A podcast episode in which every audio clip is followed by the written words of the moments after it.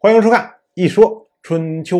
鲁国第十六任国君鲁启方进入在位执政第二年，鲁启方他召集为上任国君鲁同举行极地，想着尽快脱去丧服，回归正常，掌握权柄，稳定国内形势。可是呢，还是有破绽漏给了他的敌人。这个事儿啊，说起来跟鲁启方真的没有太大的关系。他是鲁启方的太傅，强占了鲁国大夫叫做不以的田地。那不以当然四处投诉啊，有人抢我的土地啊，怎么怎么样？可是呢，鲁启方不知道因为什么原因，没有出面制止。这下呢，就被鲁国的公子鲁庆父看到了破绽。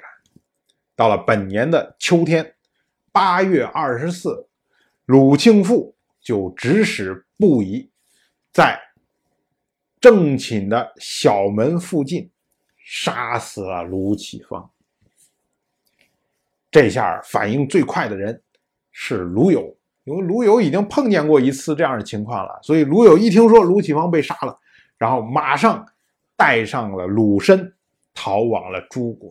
这就是卢友啊，吃一堑长一智。上一次逃跑就是自己跑了，所以没办法，在外面什么事情做不了，最后还得要回到鲁国来。这一次呢，他带着鲁申逃跑。鲁申是谁呀？鲁申就是上任鲁国国君鲁同的另外一个儿子，就是带着鲁同的血脉一块跑，然后搞不好有机会还可以成事情。可是为什么要带上鲁申呢？这个事儿说起来啊，又要说到鲁友的。一段传奇。据说啊，鲁友当年要出生的时候，他的父亲鲁国的上上任国君，鲁国的第十四任国君鲁允，当时呢就找不楚丘的父亲来占卜吉凶，说这小孩到底怎么样啊？结果不楚丘的父亲做了一番占卜之后，最后得出来结论，他说啊，要出生的这个小孩是个男孩。名字呢会起名叫友，他将来会位在国君左右两舍之间，是公室首辅。他如果要流亡，鲁国就不会昌盛。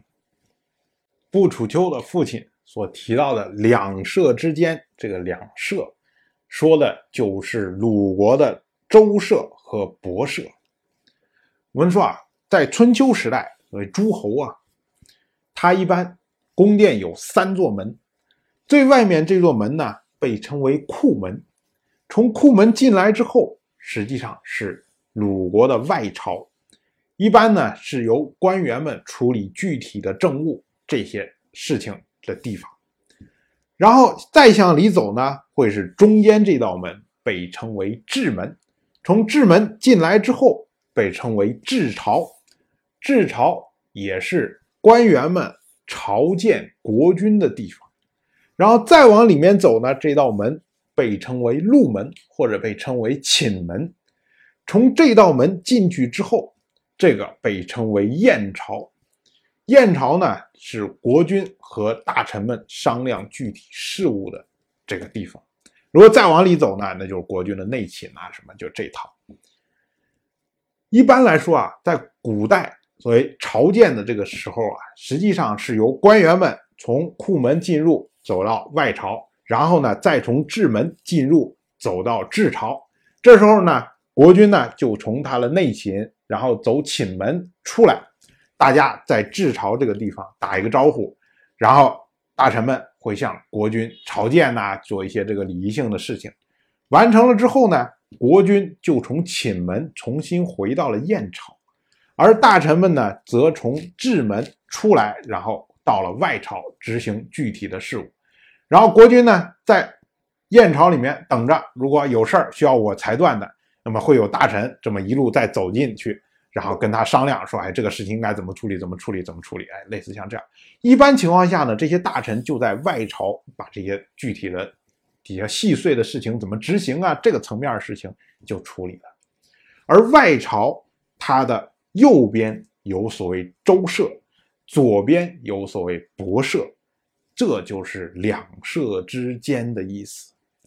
所以不楚丘的父亲呢，他说鲁友会在国君左右，这是说他会和国君比较亲近，可以跟国君直接说得上话，能直接商讨问题。国君有事情的时候会问他的意见，而说他在两社之间，是说他能够负责具体的事务，掌有实权。所以这个推导出来之后，才是公室的首辅大臣，这么个意思。